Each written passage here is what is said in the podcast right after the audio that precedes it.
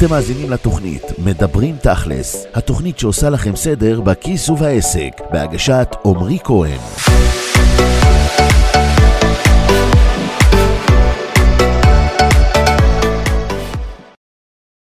שלום לכל הצופים לערוץ תכלס, כאן עמרי כהן ורחל יצחקי בעוד פרק בפודקאסט שלנו שעוסק בנושאים הכי חמים בתחום הכסף, העסקים וההתפתחות האישית. בוקר טוב, עמרי. בוקר מצוין, רחלי. מה שלומך? מצוין, מה שלומך? טוב, הנושא שאני רוצה לשאול אותך עליו, יש אותו הרבה, נושא של בידול. יש לך אפילו סרטון אחד בערוץ שאומר שללא בידול עסקי, לעסק אין זכות קיום, נכון? אמת. אז היום אני רוצה קצת uh, להתמקד בנושא הזה של בידול, כי יש שאלה שחוזרת על עצמה מהרבה לקוחות שאני פוגשת אותם, שזה האם בחירת נישה ספציפית, האם זה נקרא בידול, האם זה מספיק בשביל למצוא את הייחודיות של העסק שלי. אחלה, שאלה מעולה. אז קודם כל, למי שלא בקיא במושגים, נסביר מה זה בידול. אז בידול בשורה התחתונה זו הסיבה שלקוחות פוטנציאליים צריכים לבחור דווקא בך ובעסק שלך, ולא במתחרים שלך. בידול הוא בעצם היתרון התחרותי שיש לעסק על פני עסקים אחרים. עכשיו לשאלה שלך, האם נישה יכולה להיות בידול? והתשובה היא, תלוי. איך זה עובד?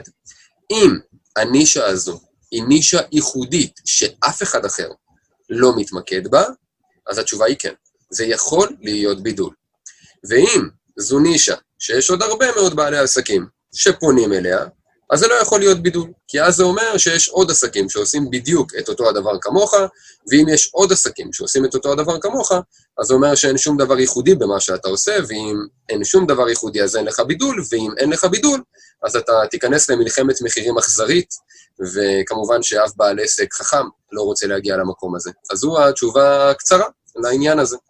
אוקיי, okay, אה, אז אני רוצה להבין בדיוק את מה שאמרת. כלומר, אם אין עסק באותו תחום, בדיוק כמו העסק שלי, שפונה לנישה ספציפית, זה אומר שאני יכולה אה, למצוא בידול בבחירת נישה מסוימת, נכון? בהחלט כן, רק צריך לזכור שבידול כזה הוא פחות עוצמתי.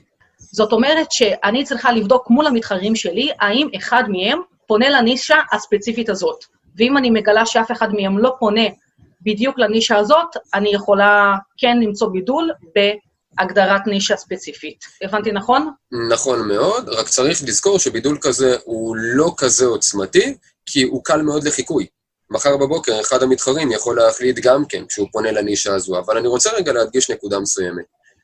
זה שבעל עסק אומר שהוא מתמקד בנישה מסוימת, אבל המסרים שלו, למשל, המסרים השיווקיים, נשארים אותו הדבר, כאילו הוא מדבר לכולם, זה לא באמת אומר שהוא ממוקד בנישה הזו. זאת אומרת, יש הרבה מאוד בעלי עסקים שבוחרים בנישה מסוימת, ואז הם אומרים, כן, זאת הנישה שלי, אבל תכלס, הם עובדים עם כולם. והמסרים שלהם מדברים עם כולם. זו לא הכוונה. לבחור בנישה כבידול זה ללכת על כל הקופה. זה אומר שמבחינתי, המסרים שלי מוכוונים רק לנישה הזו. זה אומר שאם יש מישהו שהוא לא בנישה הזו, הוא לא, הוא לא יתחבר למסרים שלי בכלל. אבל מי שכן שייך לנישה הזו, יתחבר יותר מכל אחד אחר למסרים שלי. אני אשלים ואני ארחיב את מה שאתה אומר, שזה לא רק המסר שצריך להיות מדויק לנישה, גם הפתרון שאני מספקת צריך להיות מותאם אישית לנישה. כלומר, לא יכול להיות שאנחנו נשארים עם פתרון שבעצם הוא מתאים לכולם, אבל אנחנו פשוט אומרים שהוא מתאים לקהל ספציפי. הרעיון של בידול זה גם לתפור פתרון שהוא מדויק לצרכים של האנשים שסובלים מהבעיה הספציפית הזאת. בדיוק, כל העסק, ולא רק אפילו המוצר, אלא אפילו התרבות הארגונית של העסק, תהליכי העבודה, הכל הכל חייב להיות מותאם לנישה. הנישה היא זו שקובעת איך העסק יתנהל על כל ההיבטים בעסק. ולא המוצרים שמתאימים לצורך העניין לכולם. אגב, אני הבנתי ממך שזה בדיוק הנושא שאת רוצה לדבר עליו בפודקאסט הבא, אז uh, יהיה לנו גם מקום להרחיב את הדיבור על הנושא הזה. נכון מאוד. אז uh, תחכו לפודקאסט הבא שלנו גם, כי אנחנו נרחיב על הנושא הזה.